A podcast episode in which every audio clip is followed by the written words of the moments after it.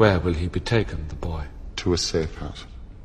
Most likely the home of someone in the Order. I'm told it's been given every manner of protection possible. Once there, it will be impractical to attack him.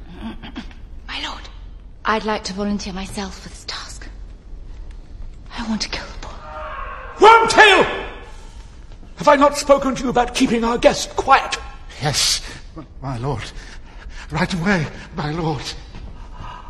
As inspiring as I find your bloodlust, Bellatrix, I must be the one to kill Harry Potter.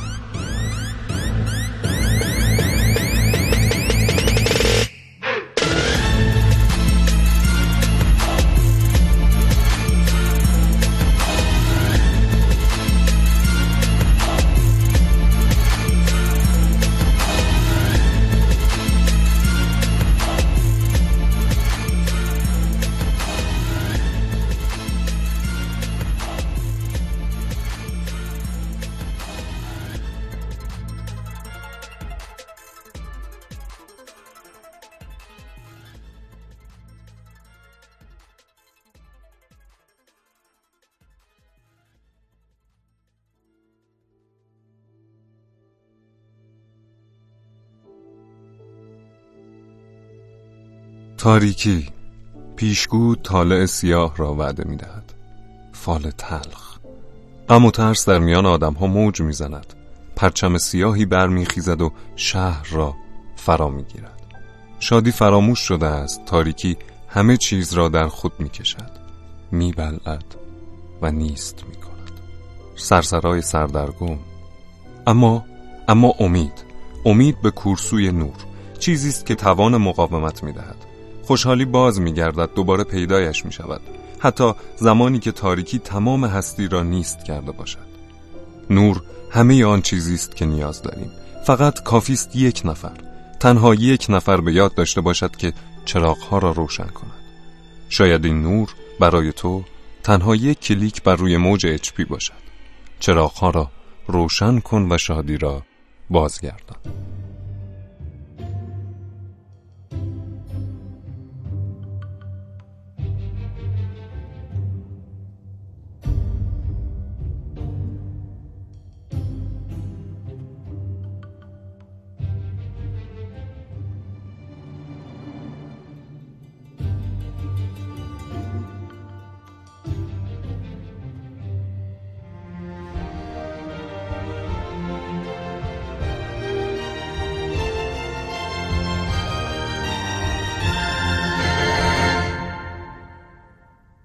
خب سلام عرض می‌کنم خدمت همه شما شنوندگان عزیز موج اچ من امیر محمد اویسی هستم. میزبان شما در قسمت سوم از فصل سوم موج اچ امروز در خدمت یک مهمان بسیار عزیز و گرامی هستیم جناب آقای نوید فرخی مترجم، مدرس و پژوهشگر ژانرهای فانتزی، علمی تخیلی و کاراگاهی.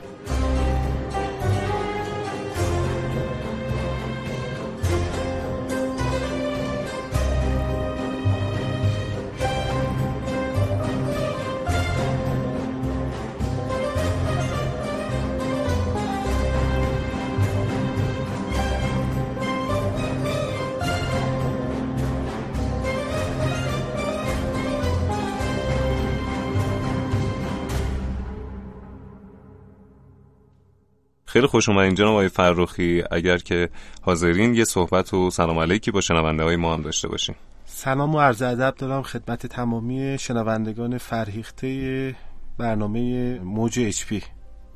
امیدوارم صحبت خوبی داشته باشیم. خیلی ممنون. اگر اجازه بدین برسیم سراغ برنامه و سوال جواب رو شروع بکنیم. تمنا می‌کنم.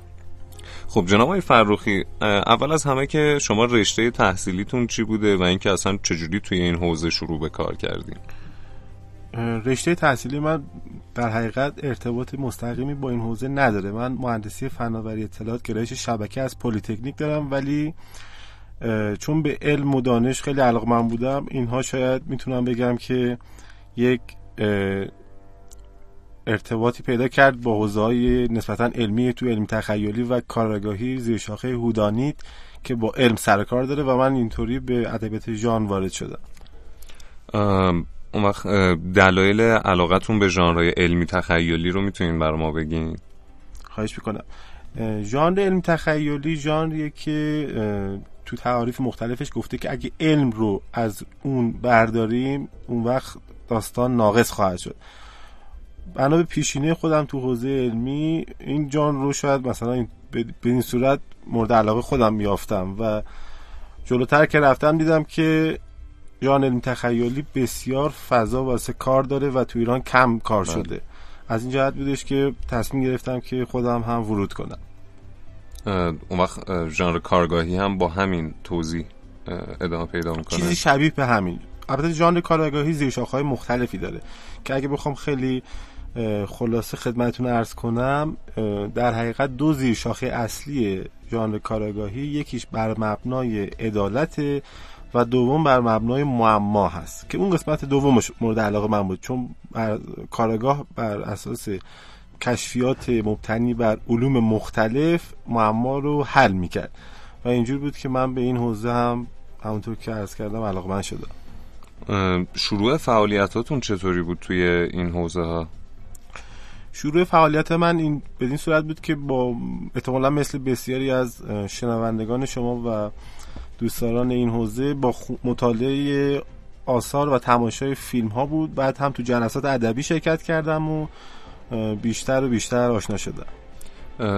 اون وقت از می‌تونین به ما بگین از کی حدودا این اتفاق افتاد؟ یعنی که این علاقه مندی در شما ایجاد شد؟ شاید مثلا از سن 7 8 سالگی. که با اون داستانهای شرلوک هومزی که مرحوم کریم امامی ترجمه کرده بود بله. آشنا شدم به این حوزه. بعد اون وقت از کی فعالیت جدیتون شروع شد توی این حوزه؟ حالا چه علمی تخیلی چه کارگاهی؟ یعنی به صورت جدی حالا دنبال بله. کردید؟ من سال 89 فکر می‌کنم اولین بار بود داستان کوتاه هم توی مجله سرنخ منتشر شدش که فکر می‌کنم پس میشه گفت اولین کار رسمی من میشه به اون تاریخ. حساب داد. ممنون. اون وقت اگه بخوایم توی ژانر علمی تخیلی صحبت بکنیم حالا هم یه توضیح کوتاهی منحصرا راجع به این ژانر داشته باشیم جدا از اون توضیحی که فرمودین. و اینکه اصلا عناصر اصلی این ژانر چی می‌تونه باشه؟ عناصر اصلی ژانر علمی تخیلی از دو طریق و از دو جنبه قابل بررسی است. اولا از جنبه پیرنگ اونها عناصر رایج ژانر علمی تخیلی معمولا یکی از اینهایی هست که خدمتتون عرض می‌کنم. اول تعریف یک منحنی زمانی متفاوت. یعنی اینکه داستان در یک time ی در گذشته یا آینده رقم می‌خوره. دوم محیطی خارج از سطح و جو زمین هست. یعنی فرضا protagonist داستان به طریقی از زمین خارج میشه و حالا با موجوداتی روبرو میشه. سوم حضور کارکترهای ابر انسانی هست. البته این کاراکترهای ابر انسانی از کاراکترهای از جنس ادبیات فانتزی متفاوتن. به عنوان مثال سوپرمن یک شخصیت ابر قهرمان هست اما یک پیشینه داره و اون که از یه سیاره دیگه اومده. یعنی یک بله. توجیه علمی داره. بعدش اینکه فناوری های آینده هست. یکی دیگه از عناصر این تخیلی. به عنوان مثال یکی از حوزه هایی که خیلی دارن روش کار می‌کنن اسمش از دورنوردی.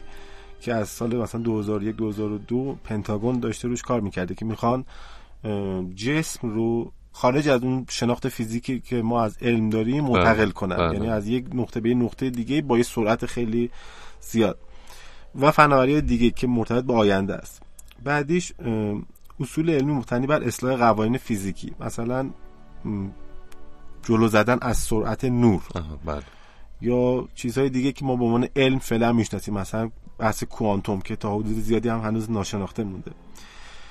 بعدی تعریف سیستم های اجتماعی و سیاسی متفاوت از اون چه که ما امروز می‌شناسیم.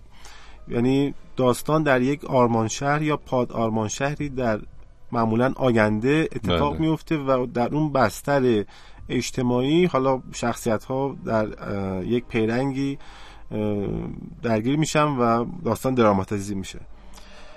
و در نهایت قدرت قدرت های ذهنی علمی که مثلا تلپاتی یا حالا هیپنوتیزم حوزه هایی که خودمون تو رده علم تخیلی نرم قرار میدیم. اینا عناصر رایج در خود ژانر علم تخیلی است. ولی از یه جنبه دیگه هم میشه اینها رو یعنی خود ژانر علم تخیلی رو بهش نگاه کرد. و اون جنبه خود منحصرا مرتبط با این حوزه است. یکی اینکه یک داستان علمی تخیلی یا یک کتاب علمی تخیلی بایستی از نظر علمی توجیه پذیر باشه. بله. بایستی اگرچه نیازی به اثبات علمی نیست اما بایستی خواننده برای خودش اینو قبول بتونه. بتونه بپذیره که همچین اتفاقی افتاده.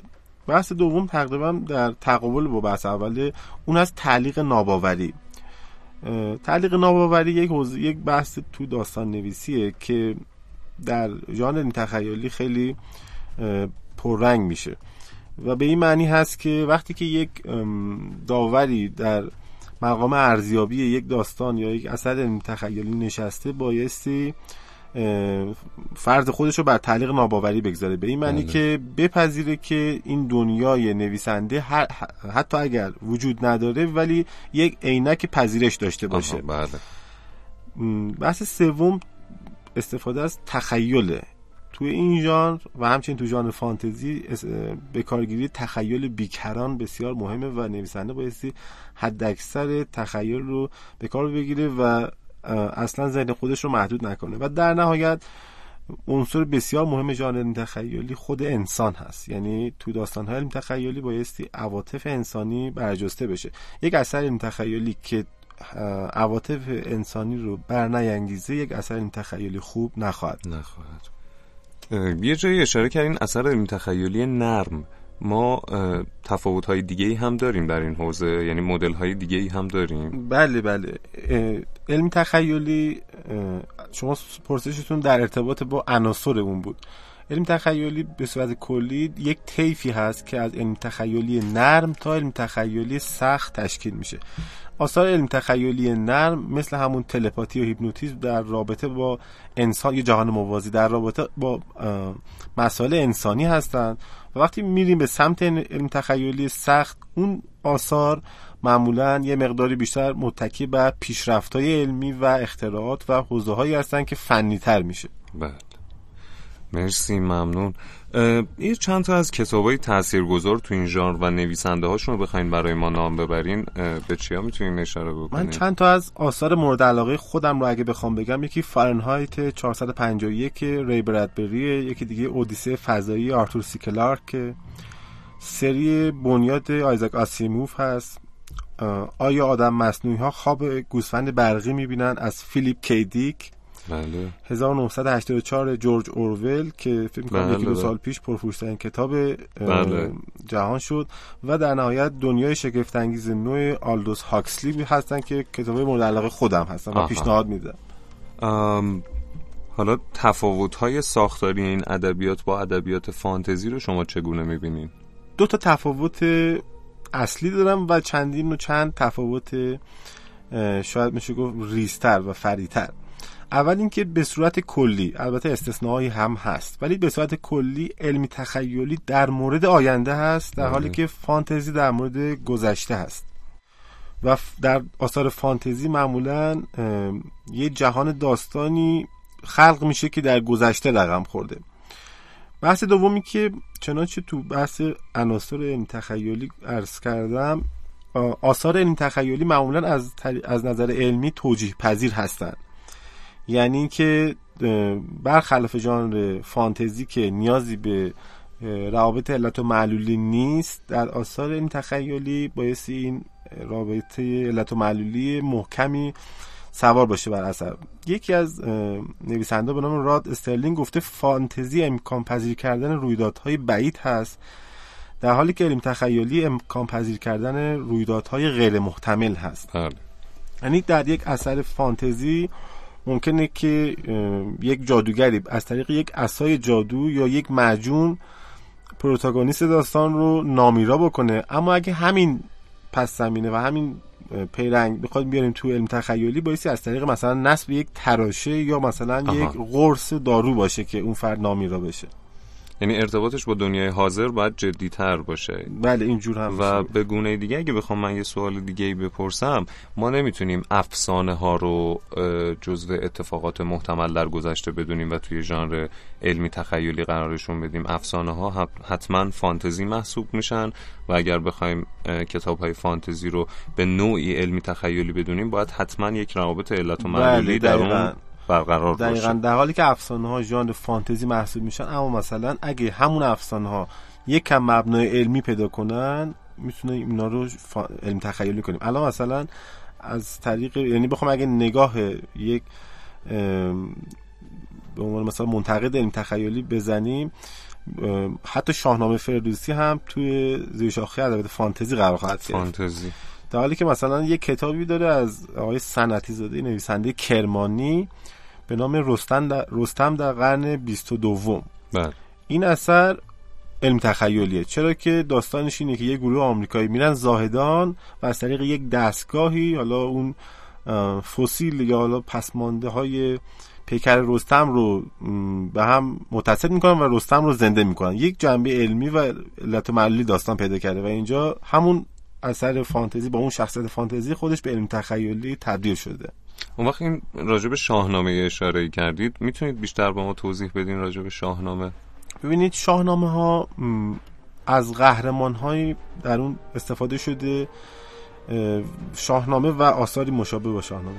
در از قهرمان های در اون استفاده شده که این قهرمان ها دارای قدرت هایی هستن که مبنای علمی نداره قدرت هاشون یعنی الان می‌بینیم که اسفندیار روینتن دلیلی برای اینکه روینتن هست این فرد ما پیدا نمی‌کنیم در حالی که مثلا می‌دونیم که سوپرمن هم که یه به نوعی روینتن هست به دلیل اینکه از سیاره دیگه متولد شده این ویژگی رو بله. دارا هست بنابراین بیشتر آثار حماسی در گذشته یعنی غیر از شاهنامه اگه بخوایم مثلا ایلیاد و هومر و اینها بله. هم اشاره کنیم اونها هم در اون زیر شاخه فانتزی می‌تونیم قرارشون بدیم بله بسیار هم عالی. خب برسیم به یک ژانر خیلی قشنگ و دوست داشتنی هست برای شما ژانر کارآگاهی.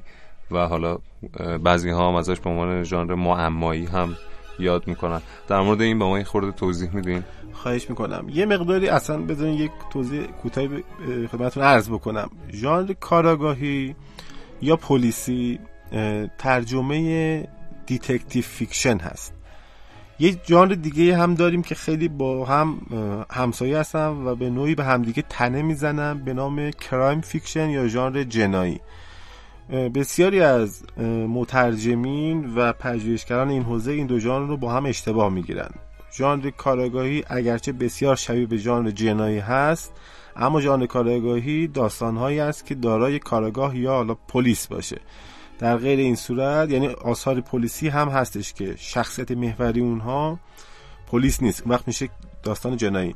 البته خود crime fiction هم نمی‌تونیم بگیم داستان جنایی. در حقیقت بایستی بگیم داستان جرم. یعنی اون هم باز. ترجمه بدی شده. چون جنایت حتما عنصر اصلی این داستان ها نیست. ممکنه سرقت باشه. جنایت بله. که میگیم منظور مثلا آره، قتل و و آدم چیزاست. روی خشونت.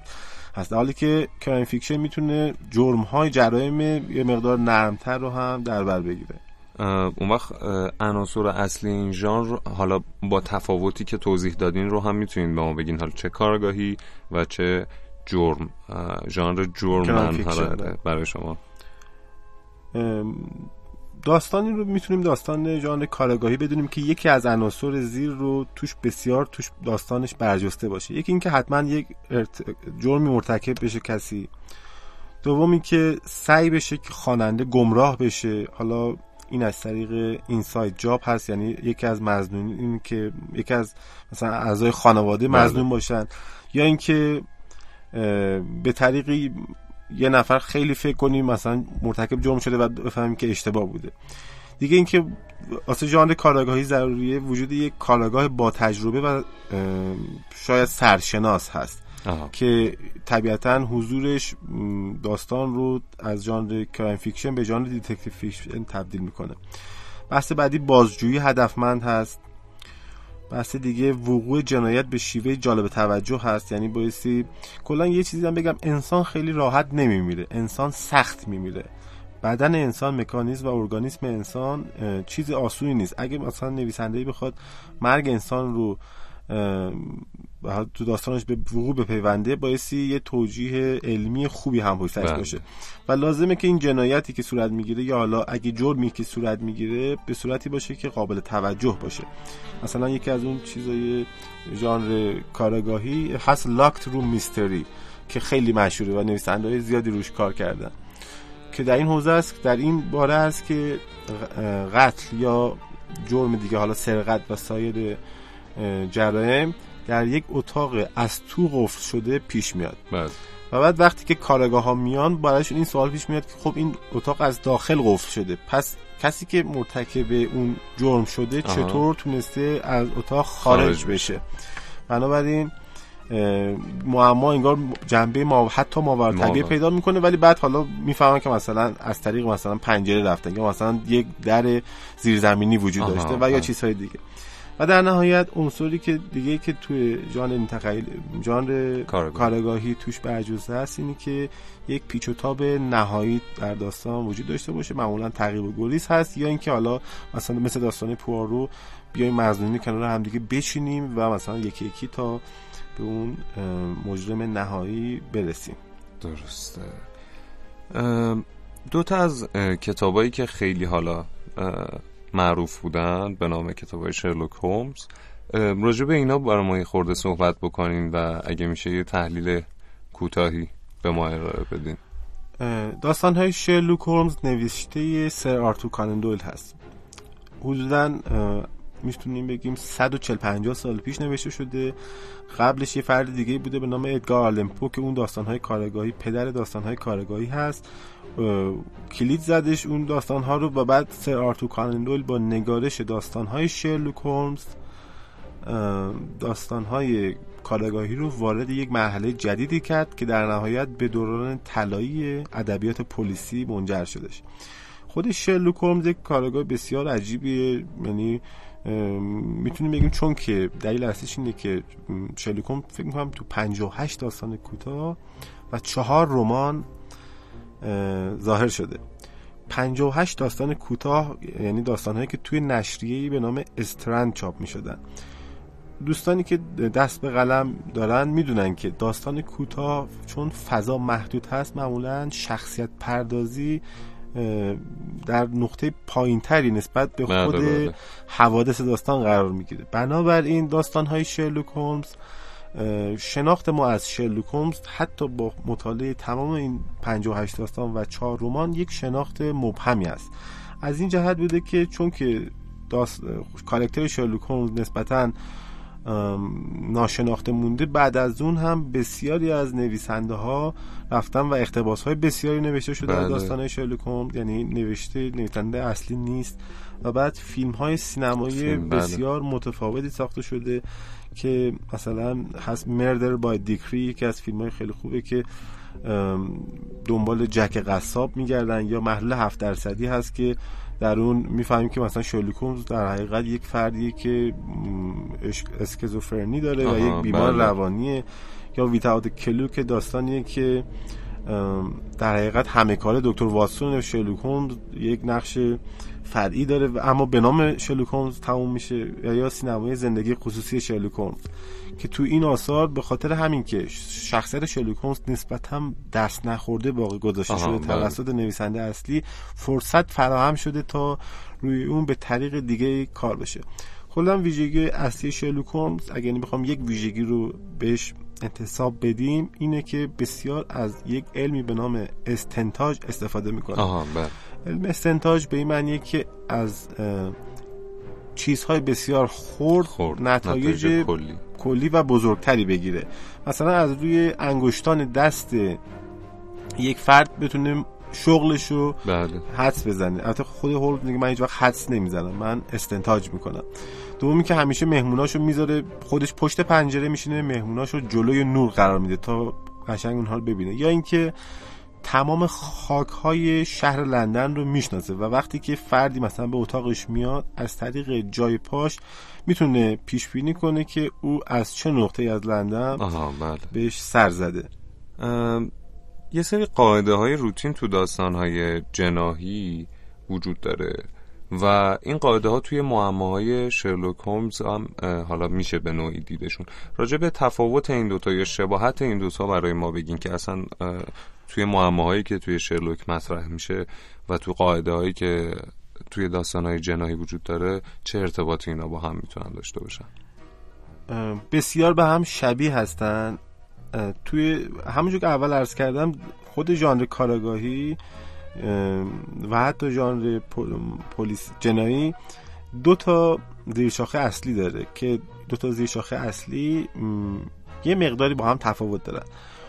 زیرشاخه اول اینه که حالا شخصیت محوری داستان به دنبال عدالت حالا بله. یا با کاراگاه یا بدون کاراگاه. وقتی داستان متکی بر عدالت طلبی باشه در بسیاری اوقات ما همون اول داستان مجرم نهایی رو می‌شناسیم. بعد یعنی مثلا مثل آلکاپون آها ما بله. می‌دونیم که آلکاپون آدم بده هست و تمام طول داستان یا حالا فیلم تلاش شخصیت محوری داستان این هست شخصیت محوری اثر این هست که اون رو سر اون شخصیت آنتاگونیست رو سرنگون کنه. بله. در حالی که تو داستان‌های شاخه دوم که معمایی هست اون فرد شناخته شده نیست. درست. و شخصیت محوری داستان تلاش می‌کنه که معما رو حل بکنه. و حتی مثلا در داستان‌های شرلوک ما می‌بینیم که وقتی ازش سوال میشه که هدف چیه نمیگه من هدفم برقراری عدالت هست. میگه که من این شغل خودم که مشاور جنایی هست به عنوان یک هنر بهش نگاه می‌کنم. بله. و من خودم یک هنرمند می‌دونم که باید معما رو حل کنه و با حل معما یک اثر هنری خلق بشه. آها. بله. حالا قاعده روتینی که بین داستانهای شلوکوم از نوع داستانهای معمایی از نوع دومش ما شاهد هستیم یه تعدادی از مثلا اینکه مثلا همیشه مشکوک ترین مزنون هم همواره بیگناه بیگناهه بله یعنی این که بیشتر شک برمیانگیزه فردیه که اتفاقا کاری به کار اون اتفاق مجرمانه نداشته بله. دوم اینکه حدس اولیه معمولا تو داستان شلوکوم دکتر واتسون اشتباهه. سوم اینکه پلیس همیشه بایستی خطا بکنه. خطا بکنه. پلیس خطا می‌کنه تا کارگاه بسونه. با حل اصلی. رو پیدا کنه. بعد اینکه در نهایت باعث یک اعتراف گیری از مجرم داشته باشیم یعنی مجرم هم بپذیره که این اتفاق بله. افتاده و در نهایت اینکه در خیلی از حالات در حقیقت کسی که یک اتفاقی براش پیش اومده یا مثلا به قتل رسیده یا یک بلایی سرش اومده حقش بوده اینو آها. هم تو بله. داستانهای شلوکون زیاد شاهدش قاعده روتینشون هست. آها بعد ما اگه بخواین از عیوب شخصیتی شرلوک هولمز بگین چیا رو می‌تونین به عنوان نام ببرین یا توضیح بدین دو تا عیب بزرگ تو داستانهای شرلوک هولمز هست یکی اینکه به خاطر اون شخصیتی که شر- سر آرتور کانن دویل شخصیت پردازی کرده او بسیار آدم افسرده ای هست. و در حالت کلی همیشه اون رو ما یه آدم عبوس می‌بینیم که زیاد خوشمشرب نیست و آدم دوست نداره که او مخاطبش باشه. و بحث دوم این که او احتیاج بسیار شدید به مواد مخدر به خصوص کوکائین داره. آها بله. اما شرلوک هولمز خوششانس هست که در دوره معتاد به کوکائین هست که هنوز قانون اساسی اون کشور استفاده این ماده مخدر به عنوان جرم شناخته آها نمی‌شده بله. و خب این تاثیر داشته توی اه، نگاه ما به شرلوک هولمز به نظر شما؟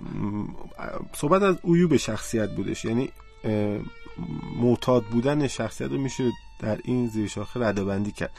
معالوس خود شرلوک تصورش این هست که وقتی که مواد مخدر مصرف می‌کنه بهتر می‌تونه معماها رو. حل کنه. رابطه بین واتسون و هولمز رو چجوری می‌بینین شما؟ از دو جنبه میشه رابطه واتسون و هولمز رو بررسی کرد. اولا اینکه اینها بسیار یک همصحبتی هستن با هم دیگه و یک حالت مرید و مرادی و دستیار. بودن رو دارن هرچند که شرلوک هولمز نگاهی بالا به پایین نسبت به واتسون داره و شاید غرور داره اما تو برخی از داستانا مثل جای پای شیطان می‌بینیم که وقتی که به خاطر اون آزمایش علمی جون هولمز به خطر. میفته او در نهایت از واتسون میگه هزار بار ازت عذرخواهی می‌کنم یا در ماجرای سگاری دپ که واتسون زخمی میشه بله. شلوک هولمز به اون میگه که به اون کسی که او رو زخمی کرده واتسون رو زخمی کرده میگه که اگر اتفاقی سر بلای سر واتسون میومد من نمیگذاشتم که زنده از این اتاق خارج بشه. درست. یعنی اینجا این رابطه انسانی هم بین اینها شکل گرفته در کنار این بحث بحث تکنیکی هم هست. یعنی اگه یک نویسنده ای حتی داخل کشورمون بخواد در این حوزه قلم بزنه بد نیست که توجه بکنه که چه ایده خوبی است که شما یک شخصیت نسبتا کنزن داشته باشین که راوی اول شخص هست یعنی همه چیز از زاویه دید او داره نگاشته میشه و بعد این راوی کنزن باعث میشه که اقدامات فرد زرنگتر یه جوری بزرگ نمایی بشه. بله.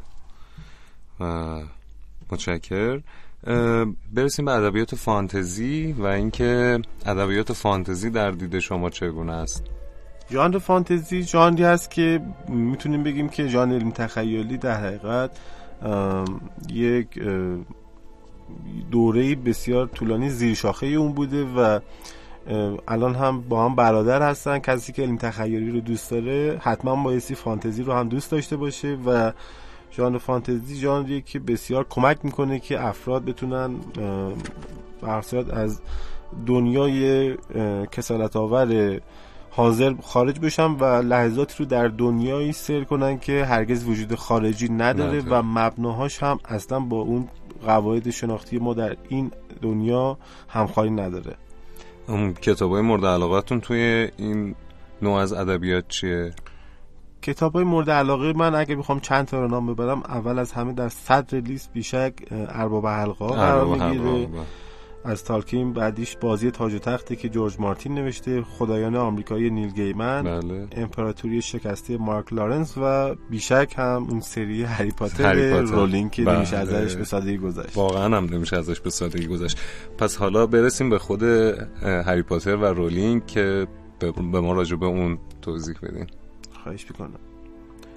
داستان های هری پاتر در دوره نوشته شد که ژانر فانتزی موقعیت خوبی نداشت و حالا دست کم در ایران که ناشناخته بود در جای دیگه جهان هم آثار فانتزی یک جوری به عنوان محصولات ادبی درجه دو بهش نگاه می‌شد.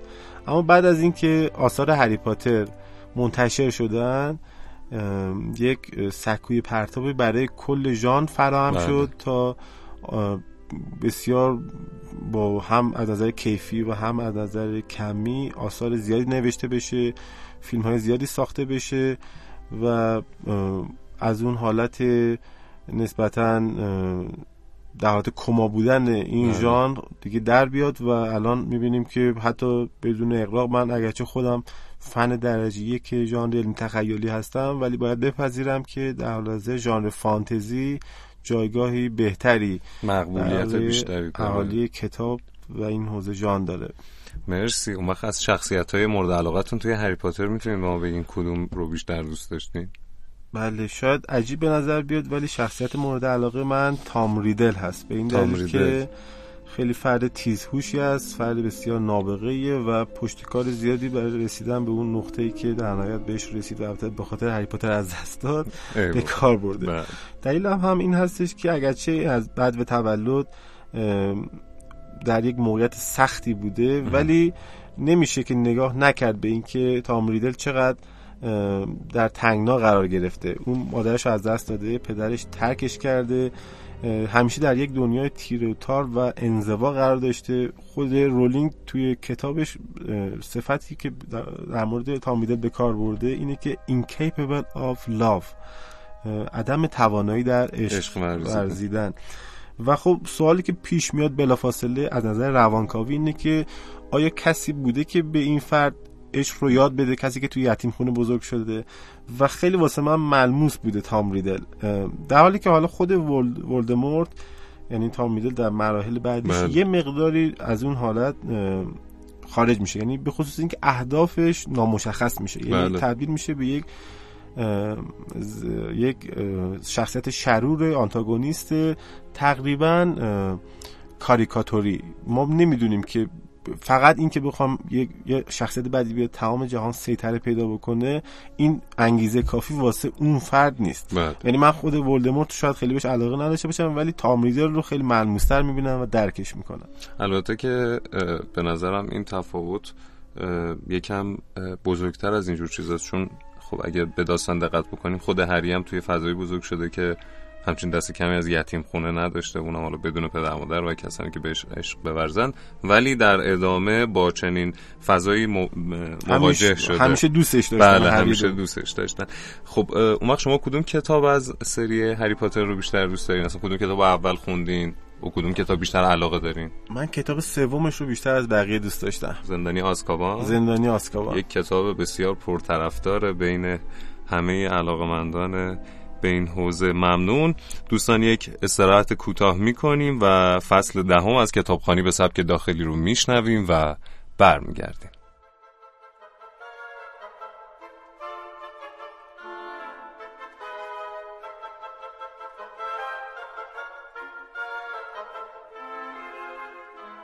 کریم شاتر و سنگک جادو. فصل دهم جشن یلدا. صبح روز بعد مالفوی باور نمی‌کرد که کریم و رست در کاهوارتس باشند. آنها خسته به نظر می رسیدند ولی کاملا سرحال بودند. در واقع برخورد با سگ سسر و فرارشان به برج شریفیندال برای کریم و رس ماجرای جالب و هیجان انگیزی بود و مشتاق بودند که یک بار دیگر با آن برخورد کنند. از همان لحظه فکر اینکه آن سگ چرا آنجا بود و آیا از چیزی مراقبت می‌کرده ذهن کریم را مشغول کرده بود. و اینکه آیا به بسته ای که هابیل از گرینول بزغاله خارج کرده بود ربطی پیدا می کند یا خیر. روز گفت یا خیلی با ارزش یا خیلی خطرناک. کریم جواب داد شاید هم هر دو. از طرفی هم هرسی جون دیگر با کریم و روز صحبت نمی کرد.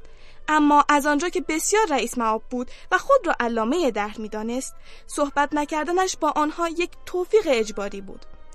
سه ماه از اقامت کریم در کاهوارت میگذشت و او که سه روز در هفته را به تمرین کویچ پیش می پرداخت و بقیه اوقاتش را به انجام تکالیفش میگذراند چنان مشغول بود که باورش نمی‌شد سه ماه گذشته است. زندگی در قلعه بسیار راحتتر و بهتر از زندگی با درسلی ها بود. درسهایشان روز به روز جالبتر می‌شد و آنها اصول و مقدمات جادوگری را به خوبی آموخته بودند. صبح روز جشن یلدا دانش آموزان با بوی خوش هندوانه های قاچ خورده از خواب بیدار شدند. از آن بهتر اینکه پروفسور فیتل پیچ در کلاس های وردهای جادویی اعلام کرد که دیگر برای به پرواز درآوردن اشیا آمادگی لازم را پیدا کردند. بچه ها از زمانی که پروفسور فتیل پیچ وزغ نوید را دور کلاس به پرواز درآورده بود دلشان می‌خواست خودشان نیز به این کار بپردازند پروفسور فیتیل پیچ برای شروع تمرین کلاس را به گروه های دو نفره تقسیم کرد. سیروس فینیگریان یار کریم شد و کریم نفس راحتی کشید. زیرا هنگامی که پروفسور می‌خواست یار کریم را تعیین کند، نوید سعی داشت توجه او را به خودش جلب کند. از سوی دیگر روس نیز با هرسی جون در یک گروه افتاد. تشخیص اینکه کدام از این موضوع خشمگین تر بودن بسیار دشوار به نظر می رسید. آن دو از روزی که جاروی کریم به دستش رسیده بود با هم حرف نزده بودند. پروفسور فیتل پیچ که مثل همیشه روی چندین کتاب ایستاده بود گفت خب حرکت سریع و زیبای موج دست رو که قبلا تمرین کردیم فراموش نکنید یادتون باشه که باید سریع و فرز باشید سریع و فرز تلفظ شمرده وردها خیلی مهمه کار سختی بود با اینکه سیروس و کریم سریع و فرز بودند پری که قرار بود از روی میز به هوا ببرند از جایش تکان نمی‌خورد. سیروس آنقدر بی‌طاقت شده بود که با چوب دستیش ضربه به پر زد و پر بلافاصله آتش گرفت و کریم مجبور شد با کلاهش آن را خاموش کند. وضع روس در میز مجاور چندان بهتر نبود. دستهایش را مثل آسیاب بادی تکان می‌داد و می‌گفت Wingardium Leviosa. کریم صدای هرسی جون را شنید که با اوقات تلخی می‌گفت داری اشتباه تلفظ می‌کنی. باید بگی Wingardium Leviosa. گارش رو بهتر و کشیده تر تلفظ کن. رستم با عصبانیت گفت اگه فکر می‌کنی خیلی بهتر از من بلدی خودت بگو ببینم. هرسی جون گلوی خود را صاف کرد و چوب دستیش را به سرعت تکان داد و ورد را بر زبان آورد. بلافاصله پر از روی میز بلند شد و یک متر بالا رفت. پروفسور فیتیل پیچ برایش کف زد و شروع کرد به تعریف کردن از هرسی جون. اوقات روز تا آخر کلاس تلخ بود. بعد از کلاس کریم و روز سعی می‌کردن در راهروی شلوغ راهشان را باز کنند که روز گفت بی خود نیست که هیچکس نمی‌تونه تحملش کنه. مثل یه کابوس میمونه افریته. در همان لحظه یک نفر از کنار کریم رد شده به او تنه زد. هرسی جون بود. کریم یک لحظه توانست صورت او را ببیند که به نظر در حال گریه کردن بود. هرسی جون در کلاس بعد حاضر نشد و بعد از ظهر آن روز هم کسی او را ندید. هنگامی که کریم و روس برای شرکت در جشن یلدا به سرسرای بزرگ می رفتند شنیدن که هانی آبودانی به دوستش گفت که هرسی جون توی دستشوی دخترا داره گریه می‌کنه و بیرون نمیاد. روس از شنیدن این حرف ناراحت شد اما همین که وارد سرسرای بزرگ شدند تزئینات ویژه جشن یلدا فکر هرسی را از سرش بیرون کرد. چندین انار در فضای سرسرا در حال پرواز بودند و شعله شمهای درون هندوانه ها را به نوسان میانداختند. ناگهان انواع آجیل ها و شیرینه های رنگی در بشقاب های طلایی پدیدار شدند و بچه ها به سمت آنها حمله ور شدند. کریم سرگرم دان کردن یک انار بود که پروفسور کوبلن سراسیمه وارد سرسرا شد. دستارش کج شده بود و چهرهش وحشت زده به نظر می رسید با عجله به سوی عاقلتور رفت و خود را روی زمین انداخت و با نفسهای برده گفت یه یه قول قارنشین توی دخمه هم آنگاه از هوش رفت و روی زمین افتاد. در سرسرا قوقایی برپا شد. همه در حال دویدن بودند. ولی قلیچ به تنها چیزی که فکر می‌کرد این بود که دخترها و پسرها به هم برخورد نکنند و روسری دخترها نیفتاده باشد. پروفسور آقلتور مجبور شد برای ساکت کردن دانش آموزان چند جرقه ارغوانی منفجر کند. سپس با خشم گفت ارشدها زودتر گروهتون رو به خوابگاه ها ببرید. در میانه راه بودند که کریم بی هوا دست روسو کشید گفت روس همین الان یاد هرسی جون افتادم. اون خبر نداره که قول تو قل باید بهش خبر بدیم. رستم لبشو گاز گرفت و با ناراحتی گفت باشه اما خدا کنه کسی ما رو نبینم در حال حرکت به سمت طبقات پایینتر بودند که ناگهان صدای قررش خفیفی را شنیدند و بلافاصله صدای قدمهای سنگین و قولاسایی در راه رو پیچید. روس با دست به انتهای راه رو در سمت چپشان اشاره کرد. موجود عظیم و قول پیکری از انتهای راه رو به سویشان می آمد منظره وحشتناکی بود. قول قارنشین جلوی دری ایستاد و به درون آن نگاه کرد. با مغز کوچکش تصمیمش را گرفت و خم شد که از در وارد شود. همان لحظه کریم که نفسش بند آمده بود گفت اونجا اونجا دستوی دختراست به هیچ وجه نمی‌خواستند به آن در نزدیک شوند اما مگر چاره دیگری هم داشتند؟ هرسی جون به دیوار چسبیده بود و به نظر می رسید هر لحظه امکان دارد از هوش برود. قول همانطور که به او نزدیک می‌شد کاسه های روشویی را از دیوار می‌کند. کریم شیر آبی که روی زمین افتاده بود را به سمت او پرتاب کرد ولی تأثیری نداشت. روس از سمت دیگر فریاد زد آهای کله بوک! و بلافاصله یک لوله فلزی را به طرف قول پرتاب کرد. قول به سمت روس چرخید و همان لحظه کریم از کنارش رد شد و دست هرسی جون را گرفت. اما هرسی جون سر جایش میخکوب شده بود. قول دوباره قرشی کرد و به سمت روس رفت و ناگهان کریم دست به کاری زد که هم شجاعانه بود هم بسیار احمقانه. دورخیزی کرد و به سمت قول پرید و از پشت دستهایش را دور گردن او حلقه کرد. هرسی جون از وحشت روی زمین ولو شده بود. روز که خودش نیز نمی‌دانست چه می‌خواهد بکند چوب دستیش را درآورد و اولین وردی که به ذهنش رسید را بر زبان آورد. وینگاردیوم لویوسا! ناگهان چماق از دست قول در آمد و به هوا رفت و آهسته چرخی زد و با صدای وحشتناکی محکم روی سر صاحبش فرود آمد. قول تلو تلو خورد و با صورت روی زمین افتاد.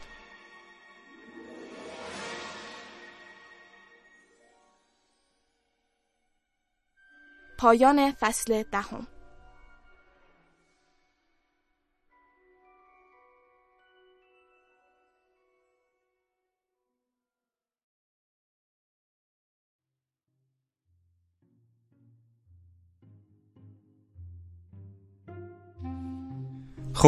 با بخش دوم در خدمت شما هستیم. شنوندگان عزیز امیدوارم که از بخش اول این قسمت لذت برده باشین. جناب آقای فرخی مجددا سلام عرض می‌کنم خدمت شما. اگر که آماده هستین شروع بکنیم بخش دوم رو.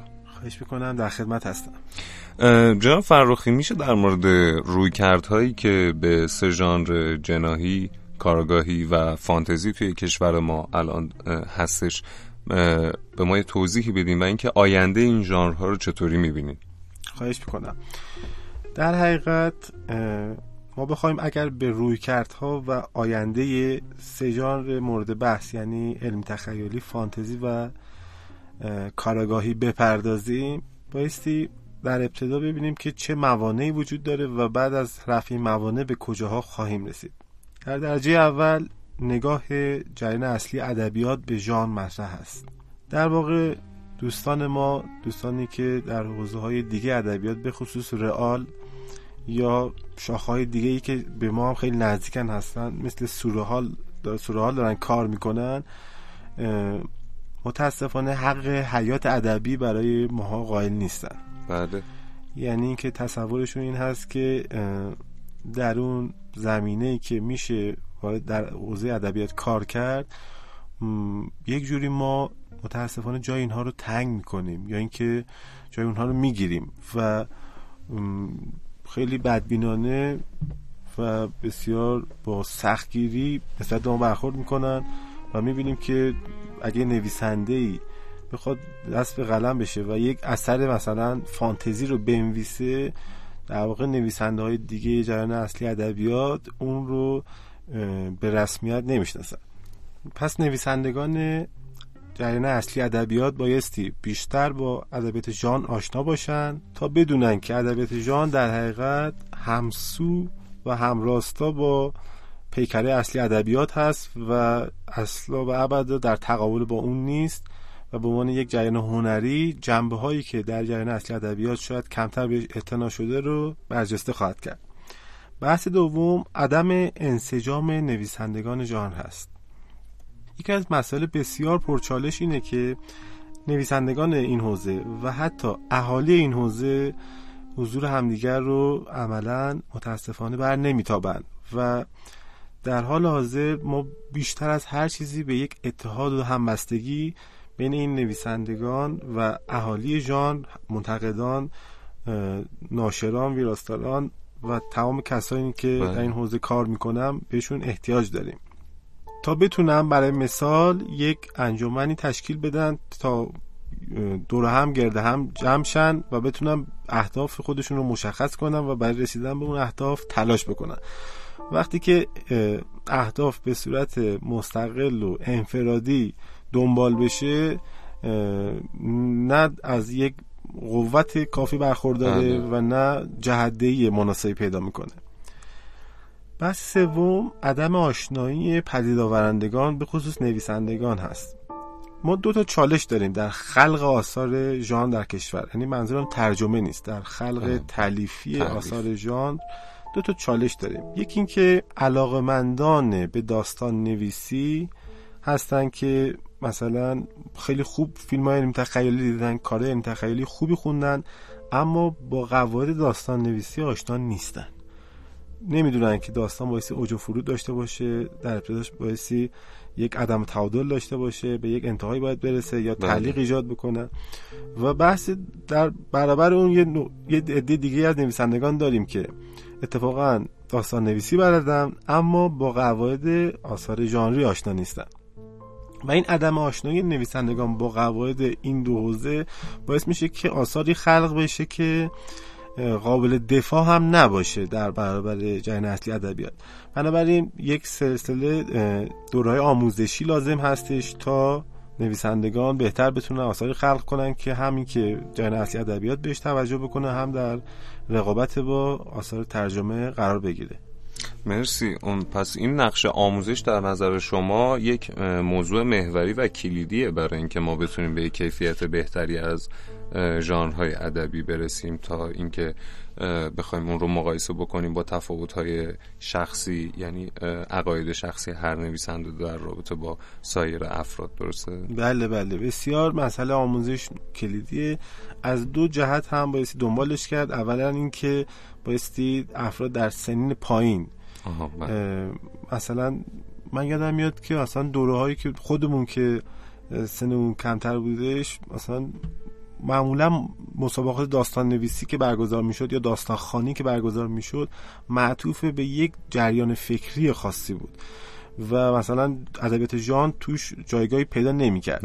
و شاید ما مثلا خودمون اگه منحصرا و اصلا انفرادی دنبال نمی‌کردیم ژانر رو ما هم علاقه پیدا نمی‌کردیم اما اگه نهادهایی که توی اون حوزه کار می‌کنن مثل کانون پرورش فکری و آموزش پرورش جایگاه عمده تری رو به بحث ادبیات ژان اختصاص بدن وقت میشه امیدوار بود که افراد علاقمند هم در این حوزه بیشتر باشن هم بیشتر بشن همین که بهتر آموزش ببینن و دوم اینکه بایستی الان کلاس های داستان نویسی جست گریخته ای داره در کشور برگزار میشه بله. اما ام، در بین سرفصل هاشون یا در بین اینکه مثلا بخوام بگیم این کلاس به چه استانداردی هستن یا چه رده بندی می‌تونیم ازشون قائل بشیم هنوز به یه نقطه مشخصی نرسیدم و بایستی اون باز هماهنگی و انسجام بین اهالی جان منجر به این بشه که تا این دوره ها به خوبی برگزار بشه. برگزار بشه.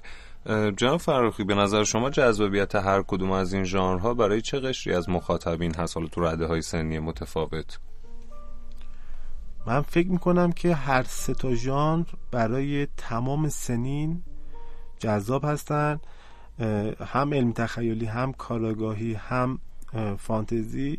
از عنصر خیال بسیار استفاده می‌کنن و آدم رو به فکر وا میدارن علم تخیلی آثاری رو توی شاهد هستیم که بسیار دغدغه مشترک مثلا راجع به آینده می‌خواد صحبت بکنه یا مثلا در مورد اینکه عواقب پیشرفت ها چه خواهد بود.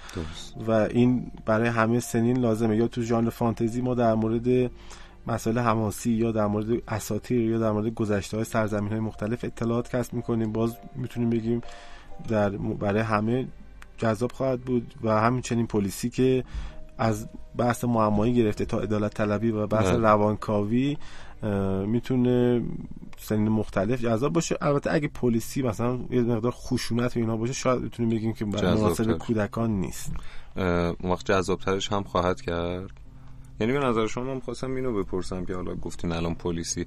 آیا خشونت نقش محوری که حالا توی خیلی از این کتاب های پلیسی داره ولی آیا باعث جذابتر شدن این داستان ها هم میشه یا نه؟ گاهن باعث این میشه که اتفاقا خواننده از اینجور کتاب ها دوری بکنه. بله بحث سلیقه اینجا مطرح میشه. یعنی یک سری آثاری داریم که در اون بسیار خشونت مهمه و اگه خشونت نباشه در حقیقت داستان کامل نیست. در این حال زیرشاخهایی هم داریم که مثلا حتی قتل هم خشونت آمیز نیست یا توصیف نمیشه یا به وسیله بله. سم اتفاق میفته یه جوری که اون خواننده درگیر نحوه قتل نشه در طریق پیدا کردن قاتل یا اون رفع معما بشه. امروزه به نظرتون کدومی که از این ژانرها خیلی مخاطب بیشتری دارن؟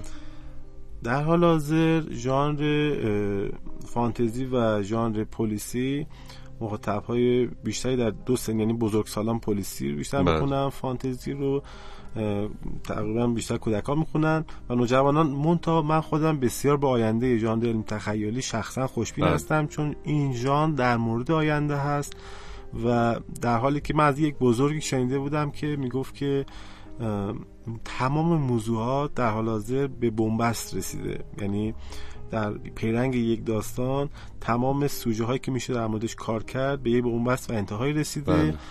و در کاری که ما در این زمان می‌کنیم اینه که داریم ترتیب اتفاقات رو فقط جابجا می‌کنیم.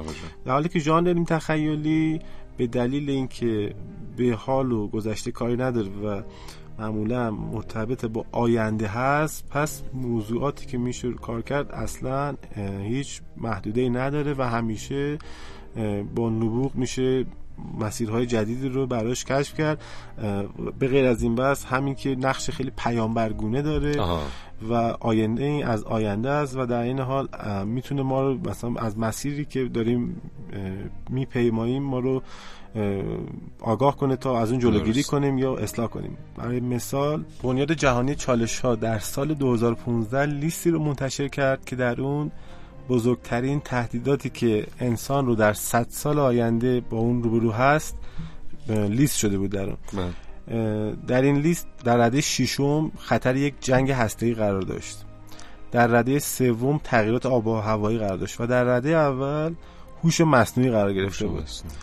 یعنی چیزی که شاید کمتر قابل پیش بینی باشه. در حالی که مثلا از دهه 80 و دهه 90 میلادی تو آثار نویسندگان علم تخیلی این مسئله یاد شده بود که هوش مصنوعی یک روزی می‌تونه خطرناک باشه یک روزی می‌تونه رقیب انسان ها باشه و این تهدید برای ما ترسیم شده بود در کنارش بحثی مثلا مثل آثار ژول رو داریم که حالت پیشگویانه داشتن و ما رو به, نویس... به مخترعین ایده می‌دادن تا درسته بله. کشفیاتشون و اختراعاتشون رو به اون سمت و سو جهت بدن می‌بینیم که یعنی ژانر تخیلی جایگاه بسیار بالایی داره و من پیش بینی اینه که این ژانر در آینده نه چندان دور جایگاه اصلی خودش هم به دست خواهد آورد. انشاءالله. از این بحث بگذریم بریم سر کتابای شما و اینکه در مورد کتاب گروه نجات برای ما صحبت بکنین اگر ممکنه. خواهش می‌کنم. کتاب گروه نجات نوشته آرتور سی کلارک هست. در حقیقت یک داستان بلند محسوب میشه که سی کلارک اونو تو دهه چل نوشتش اما تو دهه هفتاد به عنوان یکی از ده اثر برتر جان علم تخیلی انتخاب شده بود.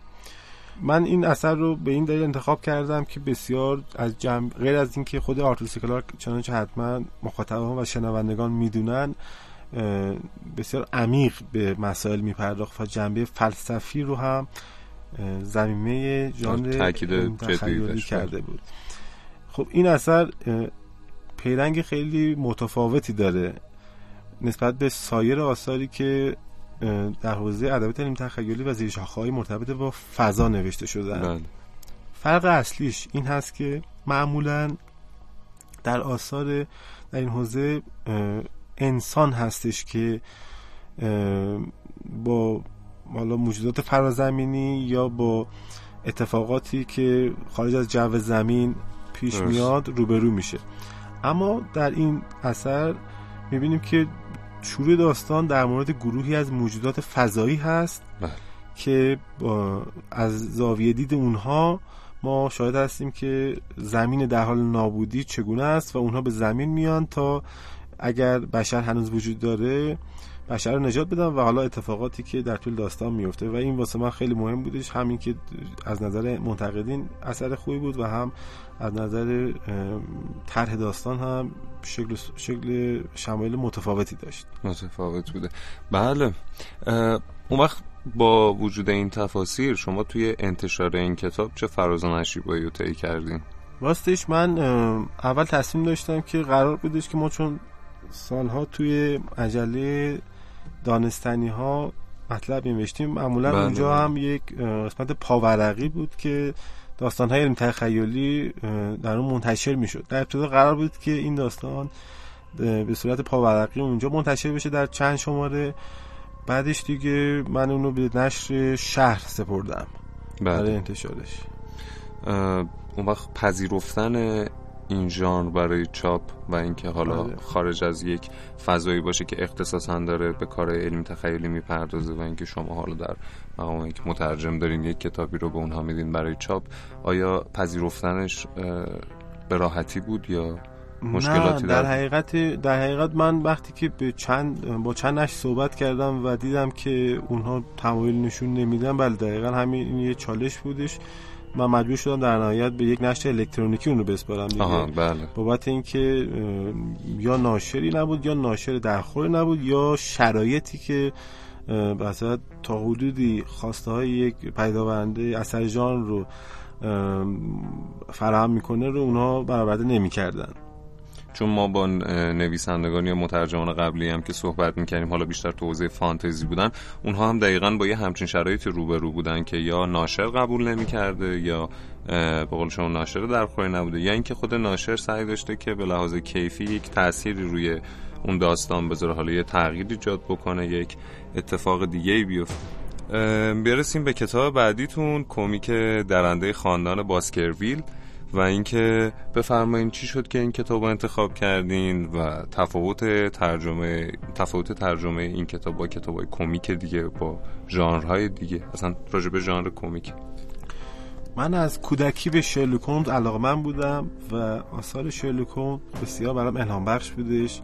چه از جنبه سرگرمی و چه از جنبه زندگی. یعنی از برای من در حقیقت این کارکتر خیالی که به گفته مرحوم کریم امامی بزرگترین مخلوق ادبی تمام اثار هست واسه من همیشه الهام بخش و یک الگو بود خب کمیک استریپ یک رسانه و یک فرمتی از خلق آثار تلفیق ادبی سینمایی هست که تو کشور ما کمتر کار شده جا نیفتاده هنوز آره بله. من که گفتم سینمایی منظور یه چیزی بین نمایشنامه بله و بله. کتاب قرار می‌گیره و جا نیفتاده. این حوزه دیدم که خب این کمیک کار شده در کشور آمریکا منتشر شده استقبال خوبی ازش شده. بعد این کتاب درنده بس... درنده خاندان بسکیویل هم منتشر شده. جا داشت که این اثر رو روش کار کنیم. و دوستم میلاد روحی با هم نشستیم و بعد اون موقع سال 92 بودش که اثر رو قبل از اینکه به صورت کلی منتشر بشه به مجله سرنخ سپردیم. یعنی هر شماره چند صفحه چاپ می‌شد نقد ها و کامنت مختلف و معمولا مثبتی می‌گرفت و بعد از اون وقتی که پایان رسیدش یه کمیک دیگه هم کار کردیم شرلوک و بعد اینو به جدا هم در فضای مجازی منتشرش کردیم خود کمیک ها به دلیل شکلی که در رسانهشون. وجود داره یعنی اون فرمت تصویرهای زیادی که داره که میطلبه که رنگی هم باشه بله. برای ناشرین معمولا نمیصرفه که چنین هزینه کنن. از این رو به غیر از اینکه این فرمت داستانی ناشناخته هست از نظر اقتصادی هم مقرون به صرفه نیست. درست. بنابراین در حالت در حال حاضر شاید کمیک هنوز هم جایگاهشو نتونه در ایران پیدا بکنه. از توی مقطعی فکر می‌کنم با کتابای تن تن خیلی داشت این قضیه جا میافتاد که بعد از اون دوباره ماجراهای تن تن اگر اشتباه بله، نکنم بله. آره داشت با این ژانر داشت کم کم جا میافتاد بله. که بعد از اون دوباره به دست فراموشی. سپرده شد متاسفانه خب یه بخش جذاب دیگه داریم از کارهای شما که کتابای علمیتون حالا علمی اگر بشه نام برد بله بله هوش مصنوعی کاربردی رایانش ابری آموزش هادوپ و نبردهای تاریخ ساز در مورد اینا برامون بگین. بین این مواردی که فرمودین اون اه، چند تای اولیش در مورد ف... بحث فناوری بودش. من خودم شخصا به هوش مصنوعی بسیار علاقمند هستم چون در این حال که یک تهدید برای جوامع انسانی هست اما آینده رو هم نمیشه بدون هوش مصنوعی متصور بود. البته هوش مصنوعی که میگیم شاید یه مقدار بایستی قبلش توضیح داد که هوش مصنوعی چیه. هوش مصنوعی یعنی اینکه یک عملی توسط کامپیوتر یا ربات مشابه انسان صورت بگیره بله. مثلا اگه بخوام بریم از آبربانک استفاده کنیم در حقیقت یک هوش- مصنوعی استفاده کردیم یعنی کاری که یک کاربر در بانک اپراتوری که بانک انج... انج... کاری که انجام میده رو یک دستگاهی داره برای ما بله. انجام میده یا بسیاری از تکنولوژی ها و فناوری مثل ایمیل یا کارهای برنامه اپ های موبایل بسیاری اینها یک جوری در زیرشاخه هوش مصنوعی طبقه بندی میشن. در اون اثر هوش مصنوعی در ارتباط با اینکه هوش مصنوعی اولا ترسناک نیست دوم اینکه چه استفاده هایی در زندگی ما داره و سوم اینکه چطور میشه اون رو تطبیق داد با زندگی ما صحبت شده. در کتاب رایانش ابری رایانش ابری هم یکی دیگه از مباحث علمی هستش که من سال 90 تا 95 توش کار می‌کردم. یعنی دو سه کتاب راجع به این نوشتم و ترجمه کردم. رایانش ابری یعنی ارائه سرویس از طریق اینترنت به صورت توسعه پذیر توضیح شده و شفاف. بله. که باز اون هم مثل هوش مصنوعی بسیار در حال حاضر ما بهش متکی هستیم و کارهایی که ما داریم انجام میدیم از طریق کامپیوتر یا موبایل متکی بر رایانش ابری هست. به عنوان مثال در گذشته هر شخصی که می‌خواست از انرژی الکتریسیته استفاده کنه ناچار بود که در منزل خودش یک ژنراتور برق داشته باشه. بله. الان هممون مشترک سرویس گرید برق عمومی کشور هستیم. رایان شربری هم قصد داره که ما با کامپیوتر و فضای فناوری همچین کاری رو بکنه. به این معنی که شما در منزلتون مثلا چیزی مثل یک مانیتور در حد اندازه مانیتور داشته باشیم و فضای پردازشی و فضای گرافیکی و فضای ذخیره سازیتون در نقطه دیگری از جهان باشه. اگر لازم باشه کتاب دیگر هم توضیح بدم. بله لطف می‌کنیم راجع به آموزش هادوپ و نبردهای تاریخ سازم به ما یه توضیحی بدیم خواهش می‌کنم. آموزش هادوپ هادوپ یک اپلیکیشن شبیه ساز بحث مجازی سازیه مجازی سازی هم یک علمیه که ویژوالایزیشن با فضای مجازی فرق داره. منظور این هستش که بتونیم از یک سخت افزاری نهایت استفاده رو ببریم. گاهاً می‌بینیم که اپلیکیشنی مثل MATLAB یک یا مثلا مثل فتوشاپ در یک سیستم هفت هسته ای یا core 8 یا core 7 ران میشه و سیستم هنگ می‌کنه. این به این دلیل نیستش که اون سیستم کورای 5 یا کورای 8 یا کورای 7 ام، در حقیقت سیستم ضعیفی است. این به این خاطر که اون اپلیکیشن به طریقی برنامه نویسی شده که داره از یک هسته استفاده می‌کنه و در اون زمان اون یک هسته نمی‌کشه و سیستم هنگ می‌کنه. اگه بشه کاری کرد که همزمان از هر هفت هسته به صورت موازی بهره برد اون وقت بهینگی کار بالا میره و شاید اون بله. اتفاق هنگ هم نخواهیم بودش. هدوپ این اپلیکیشنی که کاری برای موازی سازی بهره بردن از سخت افزار است. نبردهای تاریخ ساز هم یکم متفاوت با این کتاب های دیگه. من با دو دوست دیگه این کتاب رو نوشتیم. برمیگرده به دوران که دانستانی های سابق چون از سال 97 تیم جدیدی اومدن مجله دانستانی ها رو شروع به کار کردن در اونجا. ما با دوستان قدیم همکاری می‌کردیم. با گروهی از اون دوستان راجع به نبردهای تاریخ سازی که در طول تاریخ بشریت از دوره مثلا عصر حجر تا فکر کنم جنگ جهانی و جنگ سرد و بعدش پیش اومده صحبت کردیم. منم یکی از سه تا مؤلف این کتاب بودم. بسیار هم عالی. در پایان به شنوندگان عزیز ما و کسایی که علاقه مندن به این حوزه ها بگین که چرا اصلا ژانر فانتزی علمی تخیلی و کارگاهی بخونن. چند تا جنبه داره که علت اینکه بایستی خونده بشه این آثار چه آثار مثبتی داره که این کتب مطالعه بشه میشه از جنبه مختلفی بهش نگاه کرد. اول از همه این که یعنی خود وقتی میگیم ژانر بایستی مفهوم ژانر رو بشناسیم. ژانر به این معنیه که وقتی که یک مخاطبی پا به یک کتاب فروشی می‌گذاره بدونه که وقتی می‌خواد مثلا اگه قبل از این هری, هری پاتر خونده و از هری پاتر خوشش اومده بدونه که حالا به کدوم قفسه بره و از کدوم قفسه بتونه کتاب مورد علاقهش رو پیدا کنه. پس ژان در درجه اول احترام به طبقه بندی مخاطب هست. درست. مثلا اگه ما بخوایم توی کتاب فروشی طبقه بندی قفسه رو بر اساس مثلا کشور انجام بدیم میگیم ادبیات انگلیس ادبیات آمریکا ادبیات فرانسه و یا ادبیات داخلی اون وقت مخاطب ما به سختی می‌تونه کسی که مثلا هری پاتر خونده خب براش مثلا بس یک کتابی از مثلا اسکار وایلد میاد که مثلا بله. اون مثلا اونو نمیخونده ولی چون هم کشور هستن اون نویسنده هاشون پس ژانر رو بایستی به رسمیت شناخته بشه تا مخاطب بتونه علاقش رو دنبال کنه دومی که آشتی مخاطب با کتاب رو شاهد هستیم با ژانرها. یعنی همون مثلا هری پاتر یا مثلا آثار شرلوک هولمز باعث میشن که بسیاری کسایی که تا قبل از این اصلا مطالعه ادبی نداشتن یا بسیار کم و محدود بوده بخوان بیشتر کتاب بخونن و بعد بخوان دنباله دار کتاب بخونن.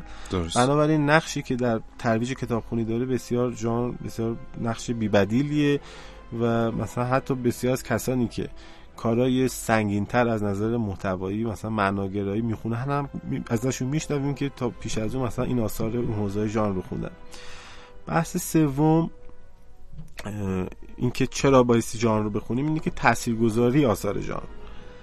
این شرلوک هولمز وقتی که نوشته شد در قرن 19 و ابتدای قرن 20 پلیس کشور انگلستان اسکاتلند یارد عملکرد بسیار محدودی داشت و خود داستان شرلوک هولمز رهگشا شد مثلا بعد از کتاب فکر می‌کنم نشانه چهار سر آرتو کانن دویل بودش که استفاده از مثلا علم اثر انگشت و مثلا پیگیری رد پا از داستانهای شرلوک هولمز به اسکاتلندیار منتقل بله. شد و اونها الگو برداری کردن یا مثلا داستانهای پلیسی که دهه هفتاد نوشته می‌شد باعث شد که جامعه و محققین و حقوقدانها و دادگستری و وکلا و روانشناسان به این مسئله توجه کنند که بسیاری از جنایات ریشه در مسائل ذهنی و روانی جنایتکاران داره و بایستی به اصل مطلب توجه بشه.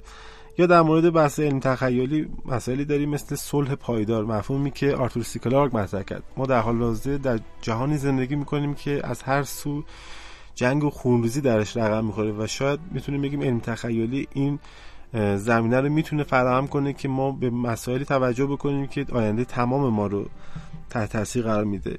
در آثاری مثل جول ورن می‌بینیم که فضاپیما زیر دریایی اه، یا آثار نویسنده دیگه موبایل کامپیوتر بسیار اینها تا پیش از اینکه محقق بشن در آثار نویسندگان. تخیلی از اینها یاد شده بود در آثار فانتزی ما بحث تخیل رو داریم تو وقتی می‌بینیم کودکان مثلا از چه چیزایی خشنی مثلا خودشون میاد می‌تونه یک اثر فانتزی جانشین اون باشه و هم باعث بله. این بشه که کودک جذب شه و هم خیال رو در روی پرورش بده نقطه مثبت دیگه آثار ژان و اینکه چرا ما باید همچین آثاری بخونیم این هستش که به دلیل نظاممند بودن درست. قابلیت ارزیابی و داوری رو فراهم می‌کنه. یعنی اگه یک اثر رئال رو بخوایم مطالعه کنیم و بعد نقدش کنیم شاید بگیم سلیقه مطرح میشه. بله. می‌تونه مثلا یه نفر بگه من از فضای کافه خوشم میاد یکی بگه من از فضای طبیعت خوشم میاد چرا در چنین بستری داستان نوشته شده؟ در حالی که آثار ژانر چون که مثلا میگیم علم تخیلی می‌دونیم که ما چی رو می‌خوایم. بله بله. و بنابراین می‌تونیم اون رو نقد کنیم ببینیم اون خواسته که از اثر علم تخیلی انتظار میره محقق شده یا نه. درست. ممنون. و اینکه توصیهتون به نویسندگان و مترجمان جوان ما چیه؟ خواهش می‌کنم. من الان خودم هم در سنی نیستم که بتونم خودم رو مثلا در مقام نصیحت. به جوانان قرار بدم. اما توصیم به همه اهالی کتاب اینه که و خودم از به خصوص خودم از درجه اولم خودم اینه که کتاب رو بیشتر بخونیم چون بدون کتاب جامعه بسیار کسل کننده و راکدی خواهیم داشت. مرسی متشکرم. اگر صحبت و خداحافظی با شنوندگان ما دارین در خدمتتون هستیم. متشکرم که تحمل کردین این گفتگو رو و امیدوارم که اندکی مفید بوده باشه. اختیار دارین. ما هم بسیار لذت بردیم. امیدوارم شما شنوندگان عزیز موج اچ پی هم از صحبت های جناب آقای فرخی بسیار لذت برده باشین و استفاده کافی رو ببرین. من امیر محمد اویسی میزبان شما. بسیار خوشحالم که در این قسمت از فصل سوم موج اچ هم در خدمت شما بودم. از همه شما بزرگواران و جناب آقای فرخی عزیز هم خداحافظی می‌کنیم. به امید دیدار.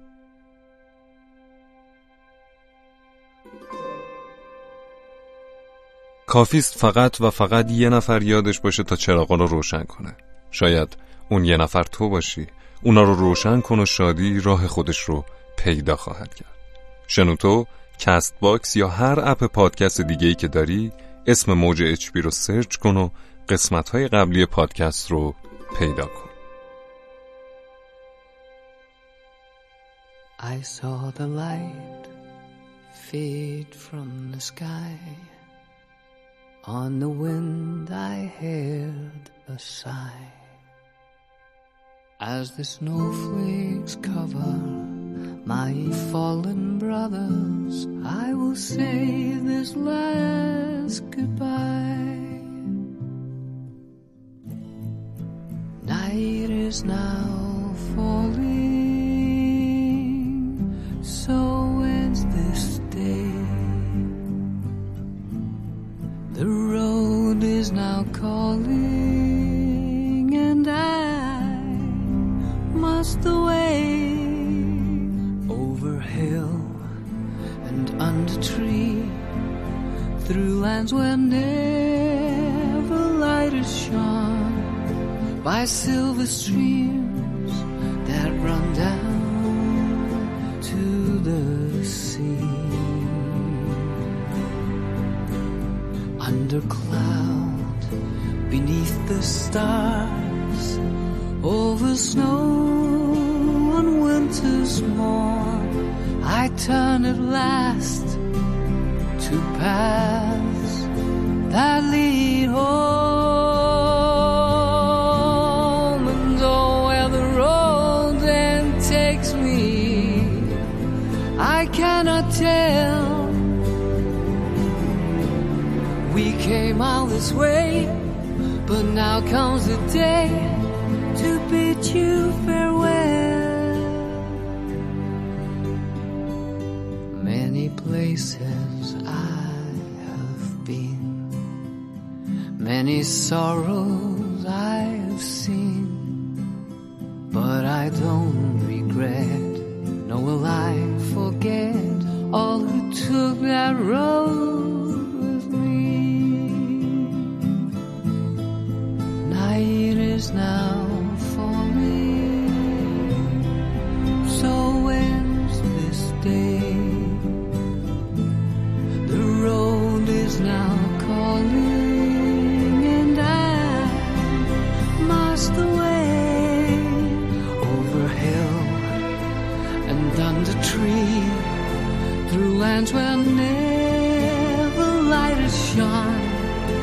by silver streams that run down to the sea. To these memories I will hold with your blessing. I will go to turn